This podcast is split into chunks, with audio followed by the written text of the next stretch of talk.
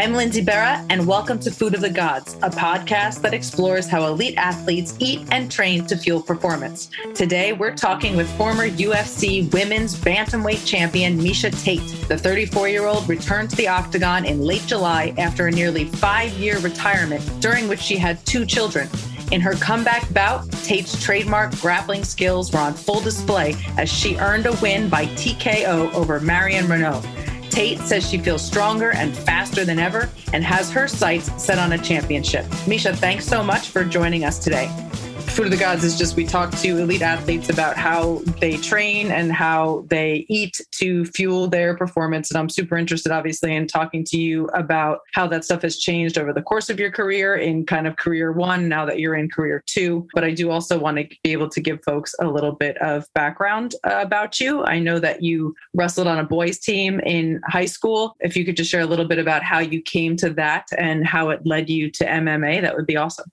Well, I started wrestling in high school out of default, to be honest. I just had been an athlete all my life. I loved uh, doing sports. And when I became a freshman in high school, the sports seasons sort of changed. And the only sport offered for women in the winter season was basketball. Basketball just wasn't my sport, right? We all have a sport that we just simply don't gravitate towards, can't play, don't do well, don't have interest in. For me, that's basketball. I was not born to be a basketball player. And so I was just bored and I wanted to play a sport. And so my best friend at the time, Sharon, we were sitting in English class and she was like, I remember the moment so distinctly. She leaned over, she's like, Hey, do you want to go out for wrestling?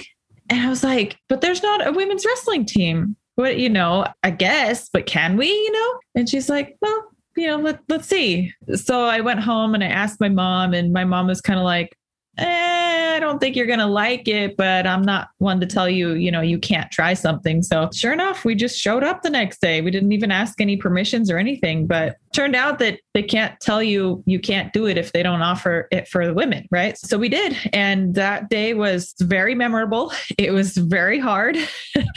they literally kicked our asses. They clearly did not want us there. They made it very tough on us. They didn't show us anything. They put us in with the very best wrestlers so that we kind of get our asses handed to us. And I think they thought we'd figure it out, that we didn't belong there. But I left that day with my mind kind of blown that I was like, I could definitely get better at this because I have a drive and desire to want to. And well, the bad news is I suck. I am horrible. I suck at it. The good news is I can't get any worse. So I think if I just keep showing up every day, I'm bound to get better. And four years later, I was still wrestling more in love with the sport than I had ever been. And I won the coaches award, which it's still to this day. I've won the Strikeforce world title. Uh, I've won the UFC world title. That one still is one of my most coveted moments in sports because I started on an all male team that didn't want me there to winning the single award that goes out to one athlete that the coaches kind of deem as the, I don't know, just a standout. Maybe not the best wrestler, you know, not the team captain. They just give it out to one person that they think kind of exudes what an athlete should, I suppose. And so I remember when I won that, I was just blown away. And that's when I learned that perception can be changed. It absolutely can be changed. And that was a very valuable tool when I ended up transitioning into being a mixed martial artist in college. So it's funny. I actually had a very similar experience. I played on the boys' ice hockey team in high school, and I was like, Am I allowed to play? And someone said, Well, they don't have a girls' team. So, yes, you can. And went through a lot of the same stuff. They used to shoot pucks at my head in practice and thought I would figure out that I didn't belong there, but I stuck around right. too. Ended up playing in college as well. I love um, it. yeah, it's great. So, how long did it take you to figure out that you actually had a knack for grappling? Because you're quite known for that. When I started in college, again, it was kind of a similar situation. Another girlfriend of mine said, Hey, do you want to come out and check out this mixed martial arts club sport thing that's offered at the college? I mean, she literally described it like that mixed martial arts club sport thing. And I was like, What is that? like, what does that mean? And she was into karate, which again, you know, I just didn't identify with it at that point coming from a wrestling background. So I was kind of like, Nah, I just, I couldn't imagine myself doing that. So no, I don't think I will go with you. But thanks for the offer She came back the next day and was like, You've got to come with me tomorrow because you'll love it. You know, a lot of former wrestlers, this and that. Don't want to go down a rabbit hole with this, but but essentially, uh, I felt obligated and I and I went to this mixed martial arts club sport thing. And I think my first day, I learned what a triangle choke was. I learned what an armbar was. I learned what a rear naked choke is, and I thought this is cool. I could definitely add this to my wrestling repertoire, right? And I missed wrestling because I went to Central Washington University. They had cut the men's only wrestling program just a couple years before. So there was some club sport stuff, but I missed it. I really did. And so when I when I was introduced to jujitsu, I thought that for me, I've got to pursue this. Well, little did I know that about 3 or 4 weeks later, I would actually have my first fight because I'm absolutely bonkers and nuts and I decided to sign up for for a fight with no previous training other than being a wrestler and some basic armbar and triangle choke defense at that point. But I did. And I, am kind of one of those people that dives in head first. And I figure if I, you know, what's the worst that can happen? That's always been my motto in life. What's the worst that can happen? Well, the worst thing that can happen in your first fight is that you get your nose broken you don't make any money, you lose a fight, and you have some pretty hard lessons. Like literally, I had to take it on the chin. And especially, this was at a time, mind you, when women's MMA was not the cool thing to do. Men's MMA was not the cool thing to do. Mm-hmm.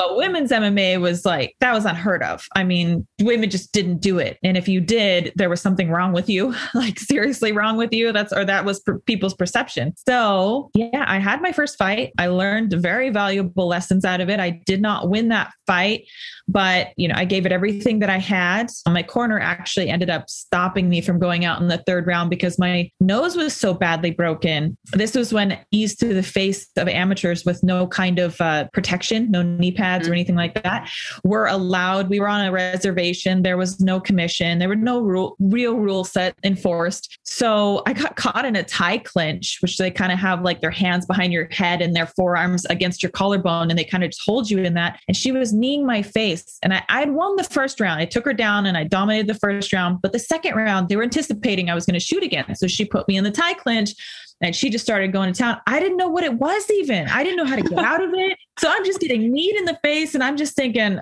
I can't, I gotta get this girl down. So I'm just shooting into these knees. And by the end of that the round, I had managed to turn it around again. And I think I kind of lost probably the only time in my life in a fight where I lost my temper because again, I wasn't refined. I didn't know what I was doing. I just remember being pissed and I was mad that I was in any kind of bad position. And so I was raining down punches. She was kind of laying down beneath me and I stood up and I was just went all crazy, get out. And that was the end of their second round. And then my coaches were like, Your nose is so badly broken. We can't even stop it from bleeding. It's an amateur fight. There's no medical here. You're not getting paid. You're a broke ass college student. We should probably stop the fight. So they did. And most people thought I would never put on gloves again or have any interest in doing the sport. But no, for me, it was like, I can't do it like that just one time and go out that way. You know, I've definitely got to do this again. So once my nose healed up and the ridicule quieted down a little bit, even amongst family members and stuff. Like, what are you going to college for if you're just going to get your head beat in and,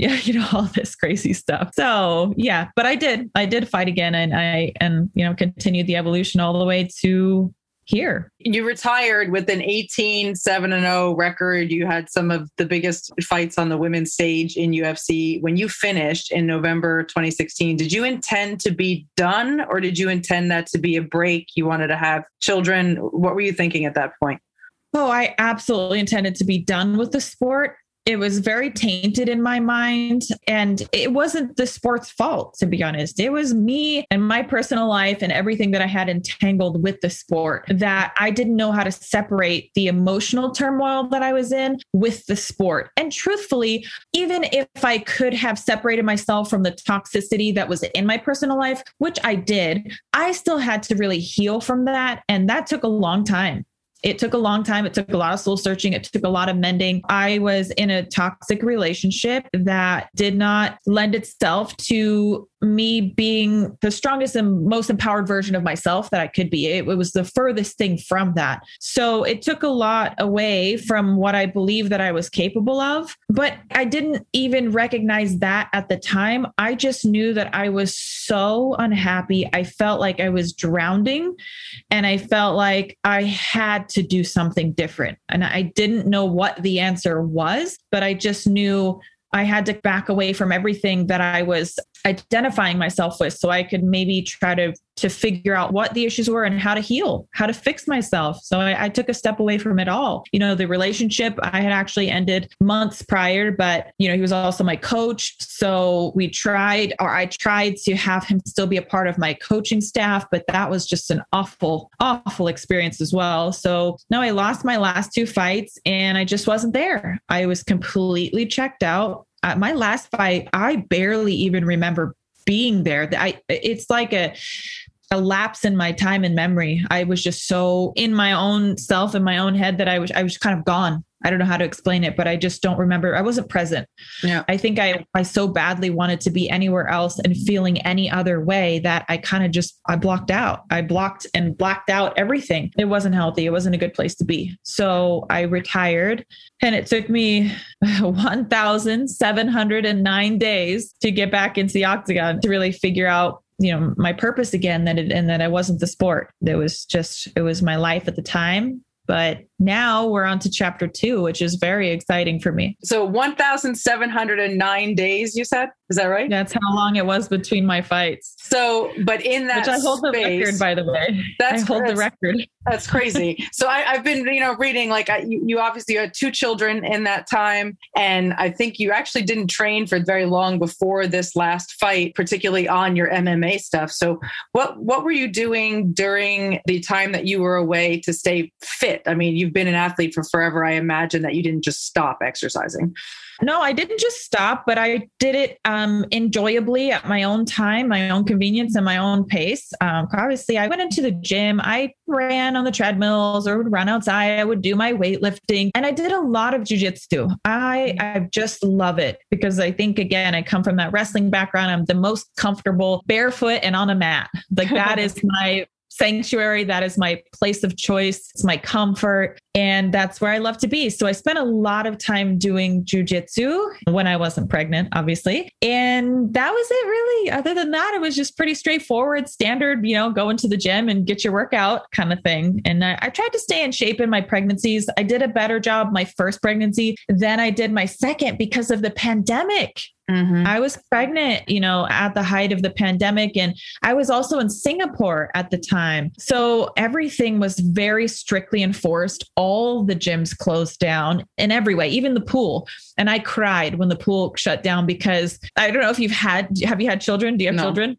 I don't. Well, the, the lower back pain that that I at least got with it, probably from being hard on my body. But you know, those last few months, just it's so difficult, even sometimes to walk quickly because the torque that you have to put on your lower back, right, and everything is getting pulled forward and the weight. So I loved the pool that was like my, you know, I was like, I gotta go work out. I'm gonna, I'm gonna get in the pool. I'm gonna do some weightless exercise and swim. So I cried when that happened. And then they closed the even the private gym and um it sucked, you know, it sucked. I know it wasn't easy for anybody, but that was very challenging about it for me. Did you have your son in Singapore? I did. I did. I had my son in Singapore accidentally in the bathroom. Oh God. Oh my goodness. Okay. we were supposed to go to the hospital, but it happened really fast. So okay. Like three hours start to stop. We didn't expect that because my first labor was three days. So we thought we had a little more time than we did. So a positive and a negative, negative quicker, but you know, maybe not the best yeah. place. Oh, um, it was actually, you know what? I wouldn't change anything about it. It was an amazing, incredible experience. I'm so thankful for that, to be honest, but it, it wasn't what we planned, but that's okay. It was better than yeah. what we planned. when did you start? You're in Singapore, you're not working out at all. You have no pool, you have a baby in a bathroom. How do you get from that point to wanting to come back to MMA? truthfully, having my son in the bathroom and the way that you just put that all just kind of dawned on me, right? For the first time, actually, I think that was a huge turning point for me because I tried to have my daughter naturally at home. It didn't work out. I kind of fought fire with fire as you do with fighting. And when I had my son, I was so scared, absolutely out of my mind about trying to have an, have the baby naturally again because it was 3 days mm-hmm. of torture, essentially. And I thought, you know what? I've got to do something different again then. I can't do the same thing. So, anyways, I prepared entirely different. I dove into what you need to do to get your mind into the right place to have a child naturally. So, once I did that and I realized that the body follows the mind and that if you can be in a good place and target whatever your objective is, whether it's having a baby, whether it's getting a raise or getting a better position in your job or pursuing a new career or being a fighter, that if you can get your mind on that objective, you truly can do anything anything with your body, your body will follow. And I think at that moment, I realized I've got it all figured out. Well, I don't have it all figured out, but I have it figured out to the point where I knew I wanted to fight again. And it really was like at that point that I had made the decision like I want to fight again. So I told my fiance, Johnny, and he probably thought it was off my bean. but he supported my decision. He supported my decision to move out to Singapore. He supported my decision to move back during the pandemic because we are just we're not happy out there, so closed off from friends and family. But that's when I made the decision. And I remember messaging Dana White on Instagram and he just kept blowing me off like ignoring me and i was like I, well i want to fight again so why are you ignoring me i was like i'm coming back there i know where you i know where your office is like i'm gonna hunt you down and then he just said, come home. And I knew just having known Dana for so long, it was kind of like a put your money where your mouth is. So I did. I came home and I showed up one day at his office and knocked on the door and was like, I'm here. I want to fight. And I, I, was about four months postpartum at that time. So obviously, I still had a lot of work to do to even just get myself back to being a top tier athlete. That was, you know, took me a year really to get to that point where I was like, I know that I'm better than I was before. I'm literally better physically. I'm stronger than I was before and better, faster, everything. So, for those who don't know, listening to the podcast, Dana White is the president of UFC, and you are literally like a past champion, super popular fighter, messaging him, and he's not answering you, which is actually kind of funny. But I love that you showed up at the office. When you decided that, what did that workout schedule to make your comeback? What was your training schedule like at that point? Well, I had to ease into it. The mind again remembers that, hey, body should be able to move and perform like this. That wasn't the case. You know, there were times that I remember the first time I tried sparring, just light sparring, and I was, oh, maybe five or six months postpartum. I had been doing some grappling, but my pelvis, like the joint of my pelvis, it popped and I kind of sprained it. And I was like, just from moving laterally too fast. I mean, it sounds ridiculous, but that's, you know, women go through so much yeah. to to be able to birth a baby that that like these were the trials and tribulations I had to go through and I was like I just moved laterally I tried to move laterally fast and like this is going to be very difficult I realized at that point mm. That it's going to be challenging and that I have to just go slow and steady. And that's something I think being at a more mature point in my life, I was prepared to do that as opposed to trying to rush it. When you're a younger athlete, you know, you just want more, more, more. More is always the better answer. There's never a less is more kind of attitude, I think, with like younger athletes. They want to go, go, go and just full bore ahead. And now I think me being more mature, I was like, no, slow and steady because more is not going to be more. It's not going to lend itself to getting me back faster. Slower is faster in this. So that's really what it was. I just every day I got in, I did jujitsu, I did strength training, I did what I could do, and I stayed away from the things that I couldn't. You know, I also had some like pelvic floor, which is like that kind of, if you don't know, it's like what holds everything up and in, right? But it's a strong base at the muscle. But after you have kids, right, you have to kind of strengthen that slow and steady too. So I could not run. I haven't run in well over a year. I didn't run at all for my training camp, zero. I did everything on the bike or in the pool or anything low impact because I thought, you know what? I can fight. I'm feeling really good. Once I got past that six month hurdle, I started to resemble an athlete again. I started to feel like an athlete. I started to move. I got over kind of the hurdles of those little weird injuries. And I was like, okay, uh, this is not unrealistic. I could definitely do this. And at about eight months postpartum, I booked my fight. I booked the fight. And that's when we really started to hone in on sharpening skill sets and whatnot. But I mean, the majority of that past year was just getting my body back to I, I keep saying back, but that's not even the right terminology. I never thought about it as like back to this because I evolved past that point. You know, I, I moved forward into something better. I was going to ask you, you said to, you started to evolve into something where you felt like an athlete again. And I was going to ask if it was the same athlete you were prior to having your kids or if it was a different type of athlete this time around. Well, I hit the point where I felt like I was where I once was, and then I passed that point. And, and that and was very motivating for me. Yeah. That's, yep. that's awesome. How so? What do you think you're better at now? I'm definitely faster without a, a, shadow of a doubt. I'm definitely faster than I am. And I think it's a mind body connection. I think in part it has to do with having children and again, having that confidence that if I set my mind to it, I can do it. I didn't have that before in the way that I do now. I also think getting rid of a lot of the dead weight in my life has given me a sort of lightness that translates over into the octagon. I think when we fight, we sort of resemble what our how our life is at the time. You know, when we go into our fights, we you know some people are slow starters they need to get hit before they really start going some people go out and they you know they're fast burners and they want to finish the fight in one one round you know so different things contribute to where our mind is and where we tell ourselves we are.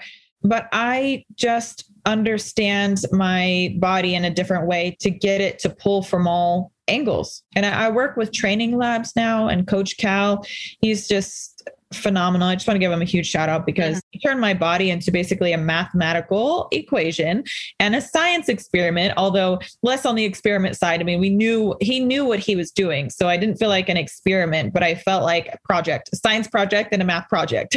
and he broke it down in an individual basis on a daily basis for me to not guess anymore because as fighters it's not a sport where you make a lot of money per se you can but majority of fighters to struggle financially. And I never had access to these things before to the people that could really get me to that next level. And Coach Cal is one of those people. So I learned a lot about, yes, a speed, agility, fast twitch muscle fiber, how to increase that. And I have, and I feel I feel damn good. Were there any exercises that he introduced you to or, or training methods that you had never done before that you found somewhat eye opening or that were particularly good for you? Yeah, we did a lot of bike work. So basically, we would work out really hard before we work out which is kind of backwards, right? I mean, usually you warm up, you do your maybe you do your your strength training and then you do your, you know, you push with some conditioning at the end and then that's it. You know, we kind of hit it hard from the very beginning, get into a, a fatigue state, and then we go to work and we work under duress. The um so the entire time so the fatigue state you you would do like your conditioning stuff first and then move on to the skill stuff like the grappling the striking right.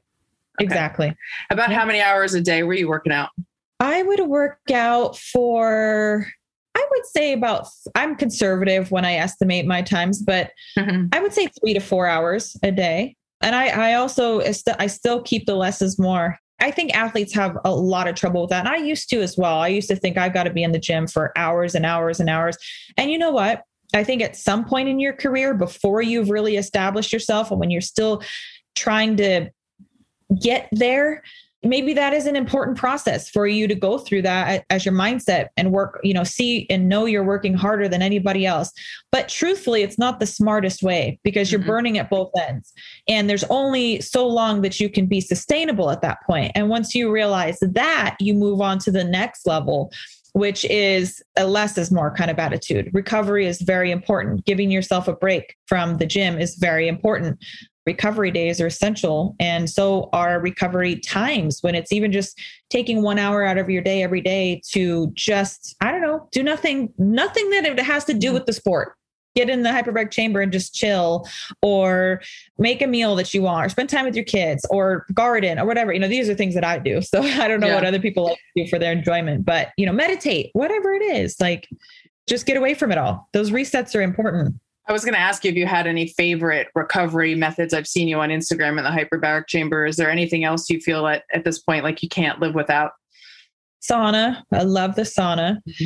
And I've been doing red light therapy, which everyone tells me is just next level fantastic. And and uh, it's one of those things that i enjoy i enjoy to do it. So it doesn't you know but i think when i'm doing everything else it's difficult to pinpoint the one thing you know or you know if that's like making a big difference or it's not. But i like it and i do it and i believe in the science research. So i would say red light uh, hyperbaric and sauna. Those are the things that are my key recoveries Cool. I've also seen on your Instagram you doing things like power cleans and training with a mace, uh, doing a lot of kettlebells. What are the other kind of non traditional, but not fighting things that you like to do to get your body ready? A lot of medicine ball work too. So it's all free weight stuff. A lot of it's body weight stuff because we have to be prepared for our level of, exo- of physical exhaustion. But what's different about MMA than just about any other sport is that we also have to prepare to translate someone else's body weight mm-hmm. into what we're factoring in into our max heart rates and how that factors in right so it's not just about moving us but it could be about direction change while moving someone else mm-hmm. and they're going to have their own movements. So they're a moving and changing object. You know, they, they're not something that we completely have control over. So I think dynamic movement is very important for our sport. So a lot of times we take very heavy medicine balls and uh, or at least I do under the program, and, and at changing directions with weight or having the medicine ball thrown at me, and I have to make a certain movement according to and i don't know which direction it's coming from and i'm moving and the ball is moving and the person holding the ball is moving. Then there's a lot of calculations that have to be done in my mind and with my body to make these things happen but it's very accurate to what we deal with in the sport. Do you, I always ask athletes this are there exercises that you do that you love to hate the ones that you can't stand doing but you know they're good for you? Oh yeah all of them Pretty much all of them. It's always a love hate relationship. Like I know when I show up on those days for those strength and conditioning sessions, I'm like, oh Lord, please help me. I have to do them in the morning because there's no way I could spend all day thinking about that. I have to do it first thing in the morning and just get out of the way so that I can spend the rest of the day feeling good about what I accomplished as opposed to looking still like, oh God, at 5 p.m. that workout's coming. Like, no, they're so hard. It's like I gotta get it done in the morning. But specifically, the arm pedaler, do you know what that is? It's like uh, it's, like the arm bike thing? Yeah, except we do it on the floor. So in a push-up position. Oh Jesus. Okay. Yeah. And so I just I always I don't know. Like I hated that one so much at first, and I struggled, especially with the core, trying to get my core onto the next level. That now when I do it, it's still really hard because we're upping the numbers and my rotations per minute. But it's something that I feel like I've gotten so much better at but it's still dreadful. Does that make sense? So there's yeah, a sense of each time that I do it that I'm like, okay, you know what? I'm doing this and I'm doing good at it. this may be an ignorant question from someone who's never been in a fight that wasn't just a few punches on an ice rink in a hockey game. Do you have to train to be able to take punches specifically again? And how do you do that if you do? So Yes and no. We obviously taking punches is a part of what we do. So yes, you do need to be prepared for it. And the best ways to train for that is one is to have a very strong neck so that if and when you get hit, you can absorb that shot and then having a strong neck is very important. Also, sometimes we do we work on just having the bracing our core, bracing our neck. And depends on your coach. Maybe some athletes don't do this, but with my coaches, we do sometimes work where they have the mitts on, right? And they're just like they're in your forehead, right? Not mm-hmm. like just smacking your head off your shoulders, but just getting you braced for when you see that shot coming and you're not going to be able to get out of the way of it. Let's find how our body can deal with it the best way. And the best way to do that is to run some some reps on that, you know. So again, it's nothing that, like I said, where my head's being taken off my shoulders. You know, I'm perfectly braced. I know these things are coming, but it's running repetitions in in that case that, yeah, okay. Or maybe I want it. I maybe I want to take one to give one. Maybe I need to to get the fight mm-hmm. to the ground. And it's just something I'm gonna have to do. So how do we brace for that? again, strong neck, strong shoulders, braced back, braced core, and having and a biting down on the mouthpiece and being ready to also target where that shot lands. Mm-hmm. So you don't want it to land right in your jaw and your mouth and your nose. So when you see the punch coming and you're like, I'm gonna absorb this one, you also target that strike to land in the best position for you, which is generally like the top of the head and kind of the hard part. You can also break someone's hand. You can have the intention of breaking someone's hand by headbutting their fist. So essentially, you do practice that sometimes where you headbutt the fist so you are more prepared for that punch to land than they are. I'm going to say I don't want anyone listening to this podcast to go out and try and headbutt someone's fists. Just saying, I do not recommend that. But if you're going to get hit, it might be the best strategy. I'm also thinking now you're training so many hours a day, and I believe you're still breastfeeding your son. Is that true? I am. I am. So that's an yeah. extra like 500 calories a day, and you're burning so much already uh, in the gym and training. What does a day of eating look like for you? I love my food for sure. it depends if I'm in camp or if I'm out of camp. Right now, it's a little bit more lax and I'm kind of in a growth phase. So I'm sticking around like between 22 and 2,500 calories a day. And my fat to protein to fat to carbs is about a 40, 30, 30 ratio.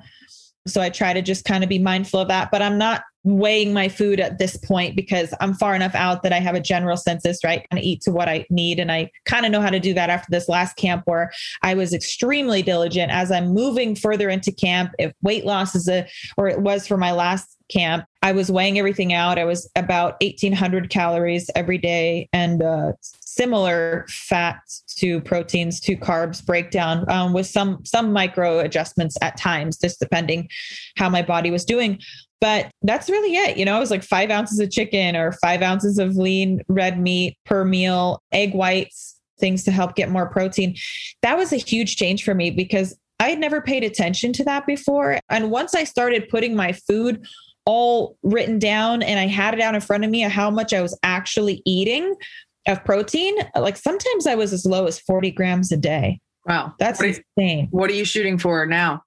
Now between 120 to maybe 150 okay. So yeah. you're so you're mostly mm-hmm. looking at macros. You're not doing a specific you're not paleo or keto or a vegan or anything. You're just looking at macros and putting in what you need to put in. And micronutrients to be honest too. I'm paying attention to that as well. Like what how much calcium do i need if I eat a whole foods diet and I try to balance it all out, I'm essentially my goal is to eat all the nutrients that I need with those limitations, with the 1800 calories, with the balance of fats and carbs, but not need a multivitamin. Okay. That would be that, like in a perfect world. I'm looking at those things. I'm trying to get all of my nutrition from food. I eat all organic and or as much as possible, no processed foods. And that's that's pretty much it. Are there any foods that you, aside from the processed foods, that are, are there any foods that you no longer eat? Like, you know, some people decide I can't eat beans or I can't eat red meat or eggs are bad for me, you okay. know. you know, I've slowed down a lot on dairy.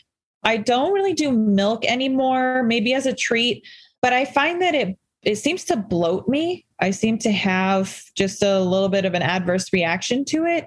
And that's really it. You know i i still dairy is also my absolute favorite food on the face of the planet though next to carbs.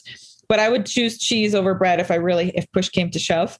Mm-hmm. i hate to even think about that. But yes so i still do cheese uh, but a lot of times i'm supplementing goat cheese as opposed to just regular. And i kind of like one day i'll do a little goat cheese and one day i'll do an ounce of cheddar cheese or something, a little bit of sour cream. And other than that, I pretty much stay away from dairy. My son also had a dairy allergy when he was born up until he was about 10 months old. So I had to do dairy free then, anyways. And that's kind of what brought me onto the whole like change, you know, that, oh, and it wasn't as hard as I thought it was going to be. So I've made some changes. Do you cook? I do. I love to cook a meal for people, like to have dinner. I really enjoy cooking, but meal prep cooking is not something that's just work, you know? Yeah. But yes, I do. And my mom helped me tremendously this last camp. She came down for the entire month. And so I would tell her, Mom, I need you to steam the broccoli for me and weigh it out in five ounce portions and put it in the fridge, you know? And she would do it. So that's great. Awesome. She was incredible. What's your go to pre fight or pre workout meal? So I don't like meals before I work out. Some people can handle that, but for me, um, it's like UCAN, you can bars. Okay. Have you heard of that? I've heard yeah. of them. Yes, I've never had one. They're really good. So they have this a starch basically that is a sustainable energy. So I will take uh can like peanut butter bar and I'll have one of those before I work out or I'll have a scoop of the UCAN starch in my water and I'll drink about half of that before I start working out and then I'll finish the other half as I'm working out. But honestly, I would say the biggest difference for me, I don't like having something heavy in my stomach because all those workouts, the really tough ones, you always feel like you're going to vomit. Mm-hmm. You know, I used to do like a banana or like, I don't know, like pre workout sometimes. I've just never been a big fan, but I've tried a few different pre workouts but you always i always feel like i didn't like having something like that in my stomach when i worked out so anyways the UCAN is just a beautiful way to sustain your energy during the workout which i've never i've never experienced that there's always a point where and if I don't do it right with UCAN, I'll hit it. I'll also hit that wall where it's like hmm. I just have nothing left. But if I manage to get it in at the right time before my workout, and I continue to have that during my in my water while I'm drinking, I don't hit that wall. I don't, not saying I don't get tired, but you know, that sickening tired mm-hmm. where you're almost like your stomach's reaching for something. It's like, I need energy yeah. from my, my, you know, my stomach's like, and you just feel like you're like, oh, you get like just, you, uh, you want to puke and pass out at the same time. I don't feel that when I take UCAN properly and I do it the right way and I'm not like rushing myself, I don't have that experience, which is wonderful because the workouts are hard enough themselves. I don't need any help making it any tougher. It's funny. I always say that feeling feels like the bottom fell out. Like there's just nothing there anymore. Yeah. Uh, yeah. It's just this, this sickening feeling. So what, what, do you do when your fights are at nighttime? Sometimes these UFC fights don't start till very late. How does that change your eating during the day if you're not a person who loves to have food in your belly? So the fights start somewhat late. I thought my last fight was at 8:30, so I knew that moving forward, it wasn't going to be a super late late fight card. So since I started doing this new program, which is only for my last fight because I was retired for 4 years, I essentially would stop eating by 7 p.m. and be in bed by 10. And that was it really. I just tried to hit about a 12-hour fast. So I would eat again by 7 a.m. in the morning and um, it worked out really easy and well for the fight. I think I probably didn't eat anything else after about six on fight day. Yeah, it was about 6 p.m. and it was perfect. Yeah, I kept it really simple and I, I didn't change anything either, like after weigh ins, because like some fighters like to go way off and this, after weigh ins, they're like, they can go ham, you know, so they would just yeah. want to eat everything in sight. But I just wanted to stay consistent with what my body was used to because the weigh-ins is is one aspect of it. A lot of people coin that the fight before the fight.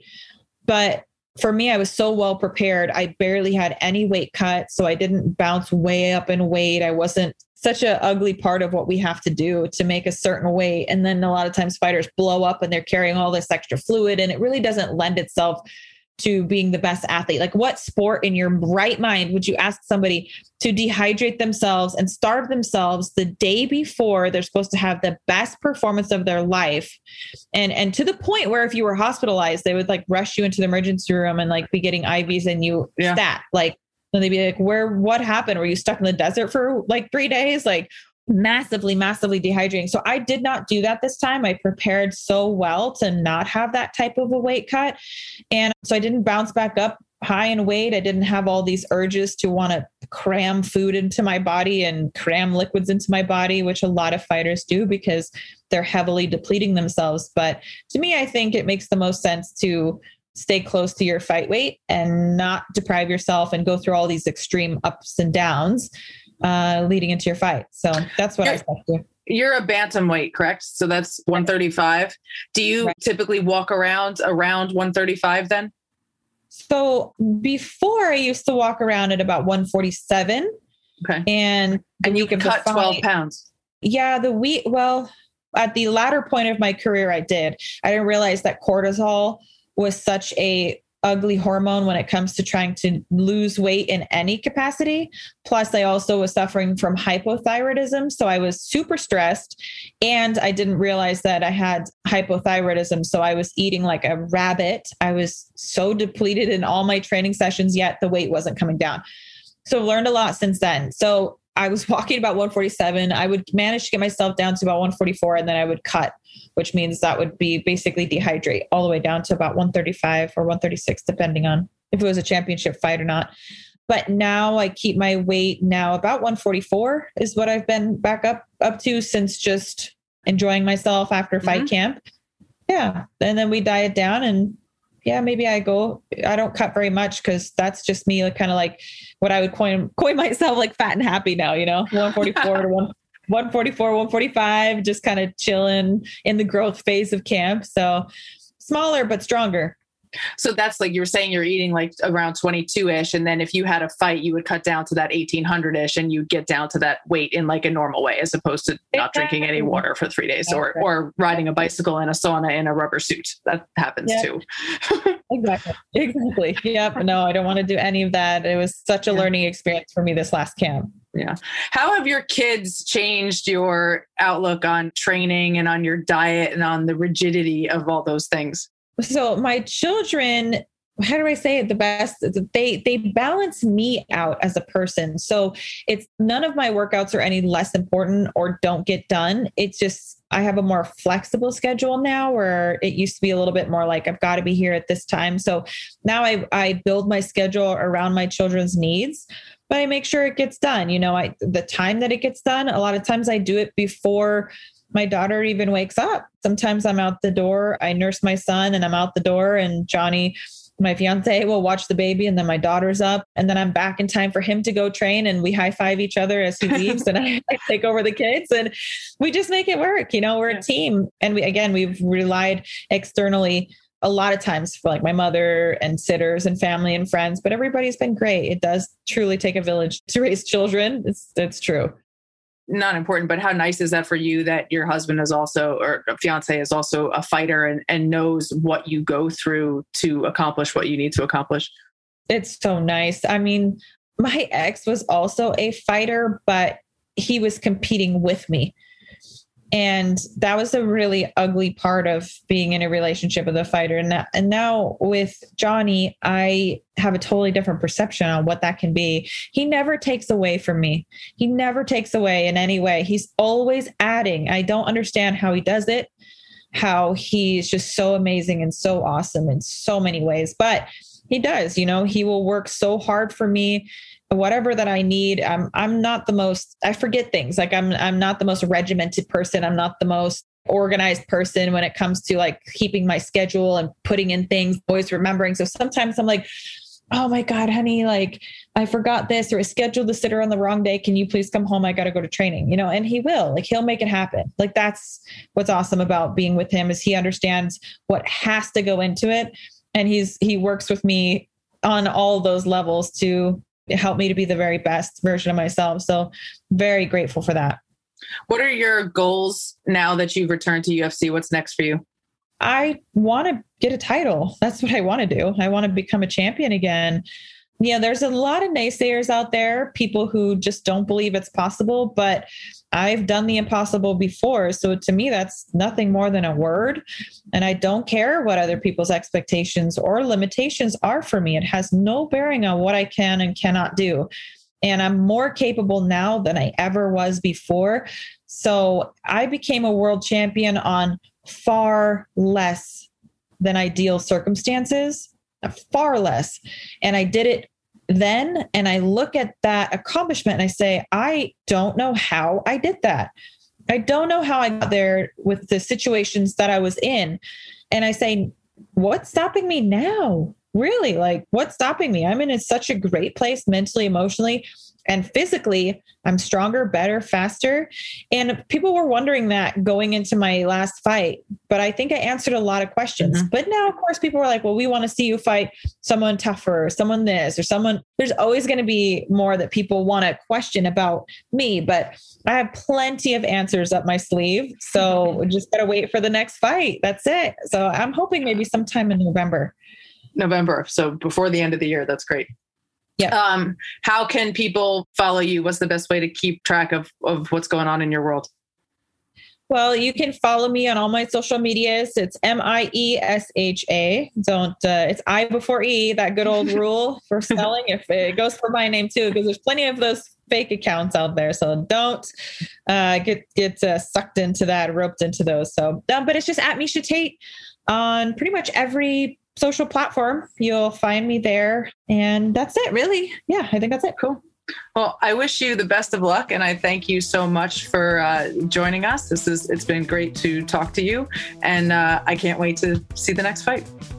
I appreciate it. Thanks for having me. Thank you so much, Miesha. Thanks so much to Miesha for joining us today. You can follow along on her Instagram and Twitter, both at Miesha Tate, for updates on her training and her upcoming fights. Next time on Food of the Gods, we'll talk with American tennis player and former University of Virginia standout Danielle Collins, fresh off her first WTA Tour tournament victory in Palermo, Italy, as she gears up for the American hardcourt season and the U.S. Open. Until then, for more information on Food of the Gods or to download other episodes, visit us at foodofthegodspodcast.com or wherever you listen to podcasts. You can also follow us on Instagram at, at Food of the Gods Pod or email us at, at Food of the Gods Podcast at gmail.com. Food of the Gods is a Digitant podcast production.